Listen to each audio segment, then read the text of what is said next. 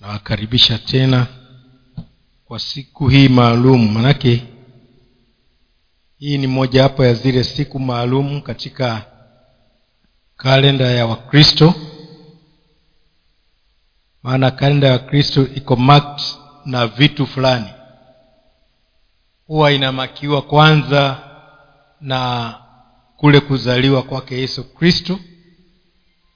Alafu tunakuja section hii ambayo ni ya inahusiana na kufa kwake na huo tunaimalizia na kufufuka kwake ambayo hiyo ya kufufuka kwake ndiyo tuna celebrate sana. Maana kila wiki tuko nayo tukicelebrate jinsi alivyofufuka. Lakini hii ya kufa kwake huwa tunaicelebrate mara moja not because it is less important lakini ni kwa sababu katika wakati wake inapokuja inakuja tukiangalia tukio lililokuja kutuletea mwanzo wa ukombozi. Kuzaliwa kwa yesu hakungekuwa na na maana na kufa kwake msalabani hakungekuwa na maana kama hakungekuwa na kufufuka kwake.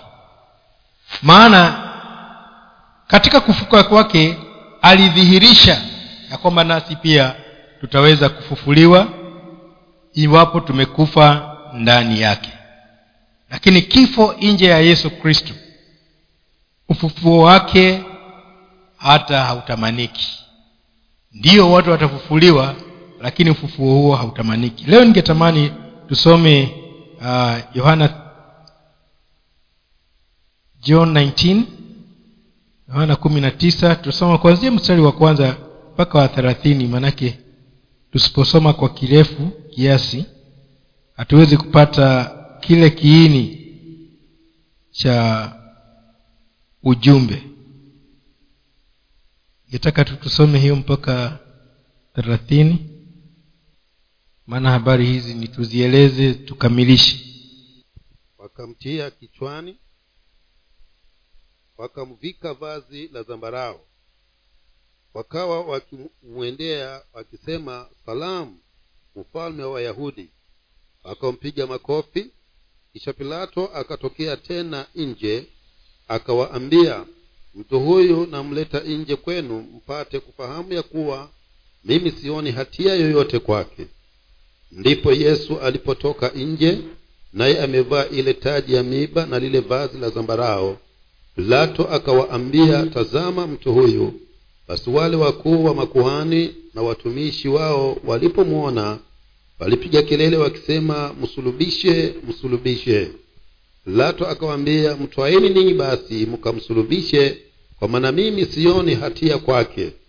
Wayahudi wakamjibu sisi tunayo sheria na kwa sheria hiyo amestahili kufa kwa sababu alijifanya kuwa mwana wa mungu basi pilato aliposikia neno hilo akazidi kuogopa akaingia tena ndani ya ile pratorio akamwambia yesu wewe umetoka umetokapi lakini yesu hakumpa jibu lolote. Basi pilato akamwambia husemi nami. Hujui ya kuwa mimi nina mamlaka ya kukufungua nami nina mamlaka ya kukusulubisha? Yesu akajibu wewe haungekuwa na mamlaka yoyote juu yangu kama usingepewa kutoka juu. Kwa hiyo yeye aliyenitia mikononi mwako yuna dhambi iliyo kubwa zaidi. Na tangu hapo pilato akatafuta kumfungua lakini wayahudi wakapiga makelele wakisema ukimfungua huyu wewe si rafiki wa kaisari kila mtu ajifanyaye kuwa mfalme humfitini kaisari. Basi pilato aliposikia maneno hayo akamleta yesu nje akaketi juu ya kiti cha hukumu mahali paitwapo sakafu ya mawe au kwa kibrania gabatha nayo ilikuwa maandalio ya pasaka yapata saa sita akawaambia wayahudi tazama mfalme wenu. Basi wale wakapiga kelele mwondoshe mwondoshe msulubishe pilato akawaambia. Je nimsulubishe mfalme wenu wakuu wa makuhani wakamjibu sisi hatuna mfalme ila kaisari. Basi ndipo alipomtia mikononi mwao ili asulubiwe nao akampokea yesu. Akatoka hali akiji, akatoka hali akijikulia msalaba akijichukulia msalaba wake mpaka mahali paitwapo fuvu la kichwa au kwa kibrania golgotha. Wakamsulubisha huko na wengine wawili pamoja naye mmoja huku na mmoja huku na yesu katikati. Naye pilato akaandika anwani akaiweka juu ya msalaba imeandikwa yesu mnazareti mfalme wa yahudi. Basi anwani hiyo waliyosoma wengi katika wayahudi maana mahali pale aliposulubiwa yesu palikuwa karibu na mji nayo iliandikwa kwa kibrania na kirumi na kiyunani basi wakuu wa makuhani na wayahudi wakamwambia pilato usiandike mfalme wa yahudi bali ya kwamba yule alisema mimi ni mfalme wa yahudi pilato akajibu nililoliandika nimeyaandika. Naye nao askari walipomsulubisha yesu waliyatwaa mavazi yake wakafanya mafungu manne kwa kila askari fungu lake na kanzu nayo. Basi kanzu ile haikushonwa ilikuwa imefumwa yote pia tangu juu. Basi wakaambiana tusiipasue lakini tuipigie kura iwe ya nani ili litimie andiko lile lililonenwa. Waligawanya nguo zangu na vazi langu wakalipigia kura. Basi ndivyo walivyofanya wale askari. Na penye msalaba wake yesu walikuwa wamesimama mamaye na umbu la mamaye mariamu wa klopa na mariamu magadaline basi yesu alipowaona alipomwona mama yake na yule mwanafunzi aliyempenda amesimama karibu aliwaambia alimwambia mama yake mama tazama mwanao. Kisha akamwambia yule mwanafunzi tazama mama yako. Na tangu saa ile mwanafunzi yule akamchukua nyumbani kwake. Baada ya hayo baada ya hayo yesu baada ya hayo yesu hali akijua ya kuwa yote yamekwisha kumalizika ili andiko litimizwe akasema naona kiu. Kulikuweko huko chombo kimejaa siki. Basi wakatia sifongo iliyojaa siki juu ya ufito wa hisopo. Wakampelekea kinywani. Basi yesu alipokwisha kuipokea ile siki alisema imekwisha. Akainama kichwa akaisalimu roho yake. Amen sasa habari hizi tumezisoma zinaanzia pale alipokuwa anateswa.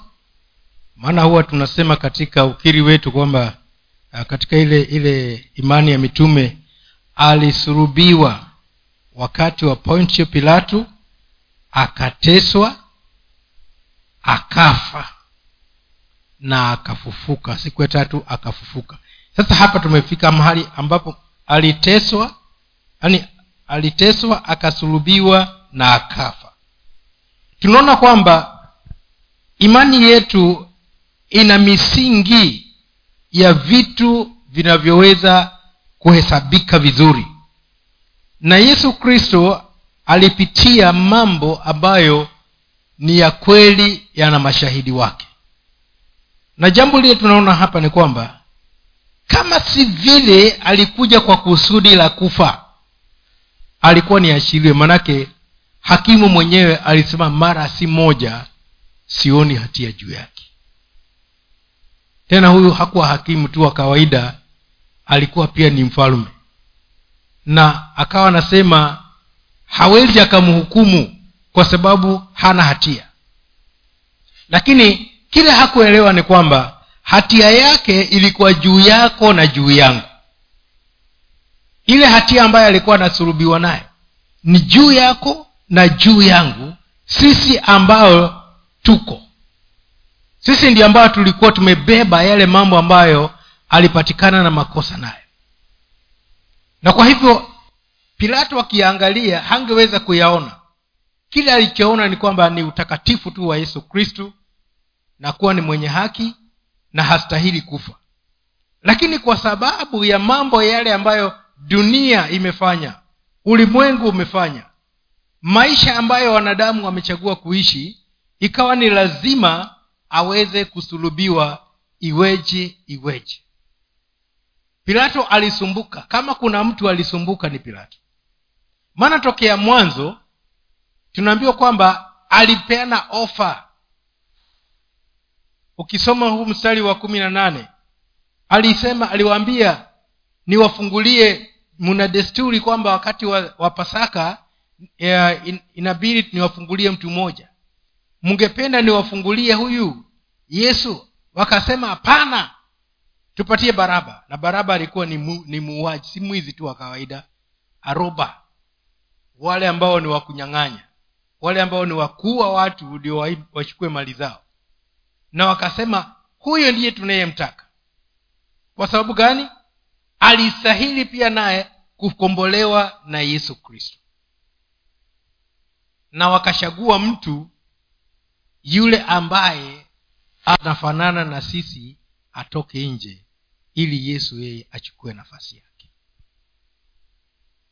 Nasi tukiwa tulikuwa ndani yake alikuwa natuwaza alikuwa natufikiria yeye hakuwa na ushungu.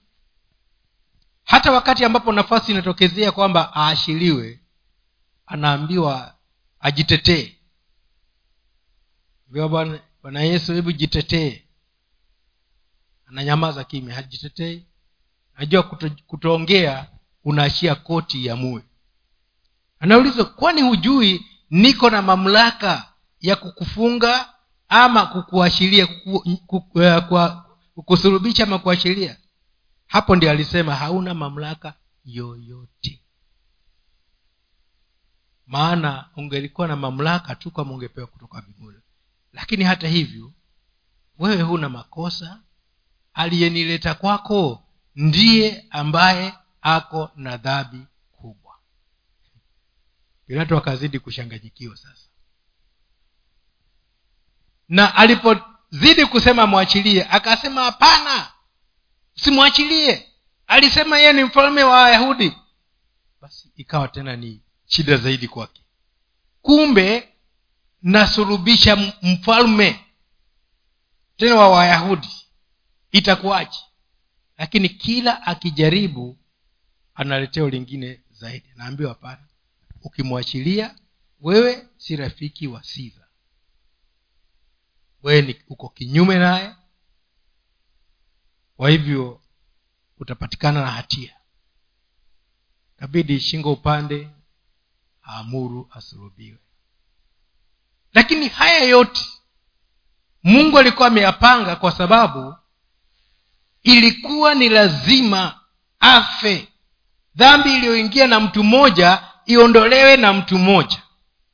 Maana sote hatuwezi kuiondoa hata kama mtu angeteketezwa mwingine hata kama angefanywa nini mwingine hakuna angepatikana asiyekuwa na mawaa kama yeye kwa ajili ya ndoleo la dhambi.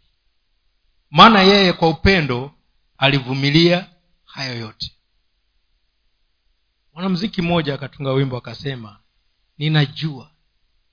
Si misumari ilikushikilia hapo msalabani bali ni upendo ndio ulikushikilia. Na ni kweli. Maana kama sio upendo angeamuru ile misumari ing'oke. Angekuwa anaipigilia na haifanyi kitu. Alikuwa na mamlaka na uwezo. Kama aliweza kutembea juu ya bahari misumari ni nini iwe iko na uwezo juu yake? Angeweza kushuka lakini kwa sababu ya upendo na mungu ni upendo ikabidi akubali kusurubiwa asikie ushungu maana wakati ule alivaa mwili wa binadamu kamili mwili wa kusikia uchungu. Anatengenezewa taji ya miba lakini si ati aliwekelewa tu hapa juu. Ilifinyiliwe ishike vizuri ili hata akianguka isianguke kwa hivyo inadunga kwenye ngozi inachikilia nywele ili isiweze kuanguka. Apitie mambo yote ambayo tungekuwa nayo. Wakati unadungwa na jambo wakati kuna kitu kinakudunga kama mwiba si lazima ikudunge usikie ile ile incha lakini kuna mambo fulani katika maisha yetu yanatuumiza. Yaweza kuwa hata ni maneno tu yanakuumiza. Yaweza kuwa ni matukio yanakuumiza akaubeba ule uchungu akausikia ili aende. Kwa hivyo siku ya leo tunapokumbuka tunakumbuka ukombozi wetu katika kila eneo la maisha. Tunakumbuka pia kubadilishwa kwetu. Tuashiriwe huru sisi yeye apatikane mwenye hatia na achukue nafasi yetu. Ni siku ambayo tunapowaza yale yaliyoendelea masaa kama haya. Maana ilikuwa ni jioni. Ndiposa ibada hii inakuanga zuri masaa ya jioni. Kama vile krismasi watu wa, wanaenda usiku. Kwa sababu alizaliwa usiku. Na ibada hii ya siku ya leo inafaa sana masaa kama haya. Manake kipindi kama hiki kuanzia saa tisa mpaka saa kumi na mbili ndio kilikuwa kipindi cha machungu haya yote ambayo alipitia ndio kilikuwa kipindi cha giza. Ndio kilikuwa kipindi ambapo mfalme wa giza alitawala dunia nzima. Giza imetanda lakini alitawala na alipewa tu three hours masaa matatu kutawala. Akapewa mamlaka masaa matatu kutawala. The rest of the time si yake. Bwana asife sana. Inija ukiifikiria hiyo unaona unaona ni ajabu yaani alipewa three hours. Take charge for three hours. Hata mungu akavumilia. Yesu akavumilia. Na katika yale masaa matatu akaonekana kuwa anatawala. Lakini thereafter ilikuwa hata hawezi. Ndiyo watu walikaa na hofu. Watu walikaa katika kusikitika. Lakini utawala wake ulilasti uli masaa matatu na ndio ulikuwa unafika mwisho. Ndio ule msemo kwamba kunapokaribia kupambazuka ndio giza linakuwa ni nene. Basi ilikuwa inaenda kupambazuka. Kufikia saa kumi na mbili kulikuwa kumepambazuka. Utawala wa shetani ulikuwa umeisha. Uwezo wa shetani juu ya mwanadamu ulikuwa umeisha. Bakia tu kufufuliwa lakini dhabihu ilikuwa imetolewa. Mwanadamu alikuwa achakombolewa yaani masaa hayo sasa ilifanyika kile ambacho kinatufaa sasa. Maana tunagojea kufufuliwa kwa wafu. Hiyo ndio stage ambayo huwezi ukaingia bado ukiwa bado uko hai. Hiyo huwezi ukaingia. Mpaka ufe alisema chelsea punji iweze kuanguka mchangani. Ndiposa iweze kuota sasa tutakapoanguka mchanganyi basi tutakuwa tuko tayari kwa kushipuka tena. Lakini mambo ya yale ambayo tunayapitia sasa yale ambayo yanatufinyilia sasa yale ambayo ni sikitiko letu wakati huu yaliisha within three hours. Hapo mwanzo aliteswa akasumbuliwa akapigwa akadharauliwa akapigwa makofi na watu ambao hawakuwa na mamlaka lakini hatimaye aliimbuka mshindi kwa ajili yetu. Na tunaona kwamba yeye hata wakati yuko msalabani pamoja na uchungu wowote katika hali ya utulivu aliweka mambo ya nyumbani kwake sawa. Akamwangalia mamake akamwambia mwanao ndiye huyo. Akaangalia ndugu yake yohana akamwambia mamako ndiye huyu na kuanzia wakati huo ikawa sasa si yesu firstborn akishughulikia mamake bali ni yohana sasa atake over kuanzia hapo. Maana kazi ya kukaa kama mwanadamu imeisha. Kazi yake kushughulikia jamii yake imeisha. Kazi yake kufikiria mambo ya hapa duniani imeisha anafikiria mambo ya ulimwengu mzima. Na kwa hivyo akapeana majukumu yale aliyokuwa nayo akamwachia yohana na yeye akaenda. Majukumu mengine alikuja akampatia petro, petro baadaye wakati ambapo alikuwa amemwachia kazi ya kuongoza kanisa. Lakini katika yale mambo yake ya kijamii aliachana nayo pale na akaenda akaendelea kwa nini alitaja hili? Kuna nyakati katika maisha yetu tunahitajika kuweka mambo yetu kando. Tushughulikie yale ambayo ni ya mbinguni ni ya umilele. Iwapo siku zote utakaa mambo yanayokusumbua ni mambo yale ya kibinafsi bado kuna mahali haujafika katika huduma yako. Yesu alipofika kilele aliacha yale mambo akashughulikia yale ambayo ni ya muhimu. Hata hakumwashia mama akamwambia akaunti yangu iko na pesa kiasi hiki.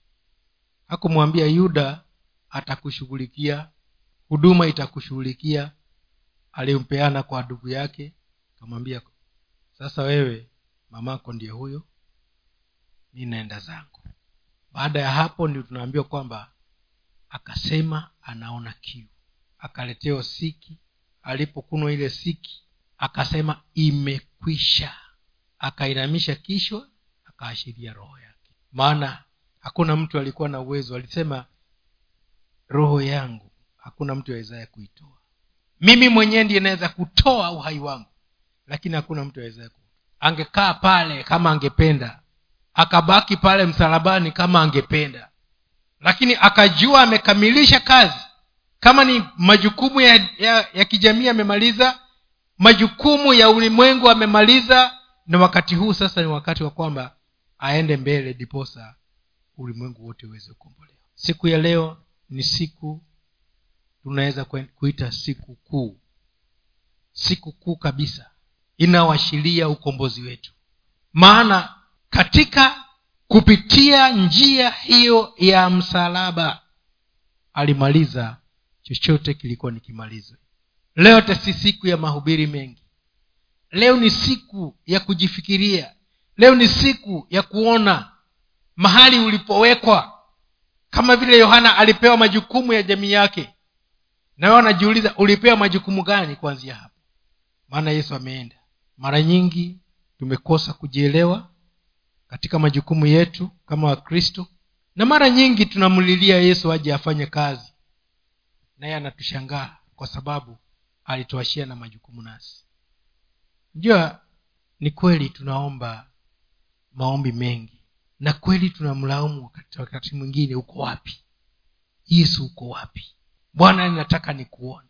Lakini ukikumbuka vile ambavyo alivyozungumza katika mlango wa ishirini na moja alivyozungumza na yohana na, na, na petro alimwambia kama unanipenda chunga hizi kondoo. Kama unanipenda zilishe. Kama unanipenda zitunze hizi kondoo. Akamwachia majukumu ya kanisa. Na ukitizama pia katika luka ishirini uh, luka kumi na moja kuanzia mstari wa ishirini akasema chochote utakachosema wakati unaomba amini kimekuwa chako nacho kitakuwa ni chako akatuachia majukumu ya kutamka vitu si kumwambia yeye afanye. Aa, kuna maeneo tumeambiwa utakapofunguliwa ujue kwamba hiki kitu kinatakikana kibadilishe hivi kitamke vile unataka kiwe. Lakini shida kubwa ni kwamba hatuoni ule uwezo ndani yetu. Hatuelewi ile nguvu hatuelewi majukumu hatuelewi jinsi alivyotubadilisha katika kuisha kwa mambo yale yaliyokuwa ni mateso ya ulimwengu na ndiposa tumebaki mahali ambapo hatuwezi kujue, kujielewa. Tunabaki katika hali ya kuona tu ni hali duni. Hebu fikiria hata askari wenyewe alipokuwa nakata roho. Yule alikuwa mkuu alisema hakika huyu mtu alikuwa mwana wa mungu. Aliviona. Lakini sasa hakuondoka na hayo mamlaka elewa hilo ni alikuwa. Na kama alikuwa mwana wa mungu aliyebaki mwana wa mungu ni nani? Ni mimi na wewe. Bwana asikwe sana. Mambo aliyokuwa akifanya sisi nasi tuendelee kuyafanya. Maana alisema mambo ninayofanya mtafanya na makuu zaidi ya hayo mtafanya.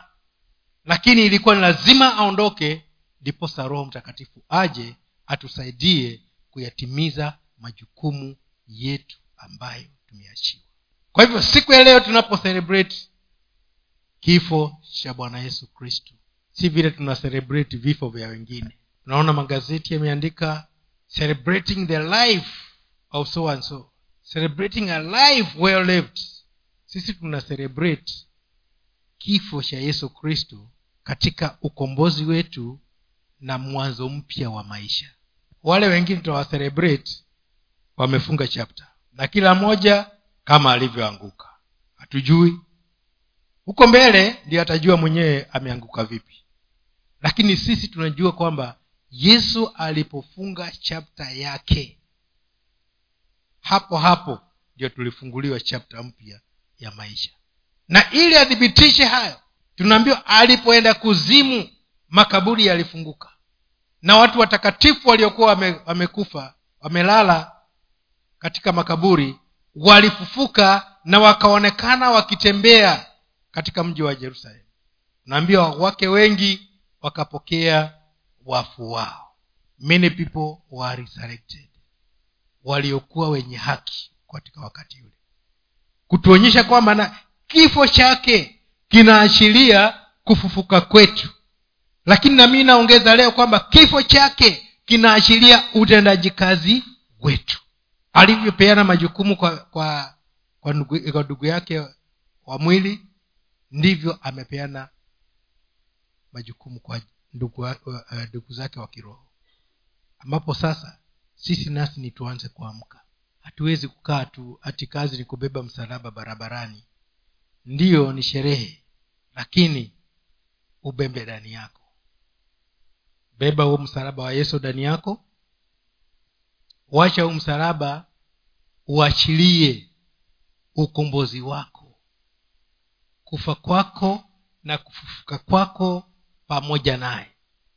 Maana katika hali hiyo ndivyo utaweza kufanya kazi na shetani asiwe na mamlaka juu yako. Yesu akasema hauna nguvu hauna mamlaka juu yangu. Na wewe utatembea na shetani hatakuwa na mamlaka juu yako na kama kweli ako na mamlaka kama kweli ako na mamlaka huyu shetani. Kwa nini unapokuwa mgonjwa tukiomba unapona? Kwa nini wakati mambo yanapokuwa ni magumu tukiomba yanalainika? Tena kweli shetani ana nguvu? Nauliza swali tena ana nguvu? Ikiwa tukiomba yanaisha inamaanisha ni sisi tulikosa kuomba. Ni sisi tulikosa kuamini ni sisi tulikosa kuelewa tukamwachia alivyokuwa pilato hana nguvu juu ya yesu ndivyo shetani hana nguvu juu yetu. Na huu ufunuo tunaletewa na kifo cha bwana wetu yesu kristo. Amelipa fidia na haiwezi kuwa bure.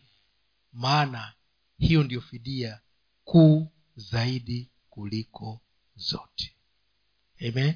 Mungu wetu ni mungu na anafanya mambo makubwa mimi sitaendelea zaidi nitamkaribisha kwanza resho alafu atampisha mama gideon alafu amlete mchungaji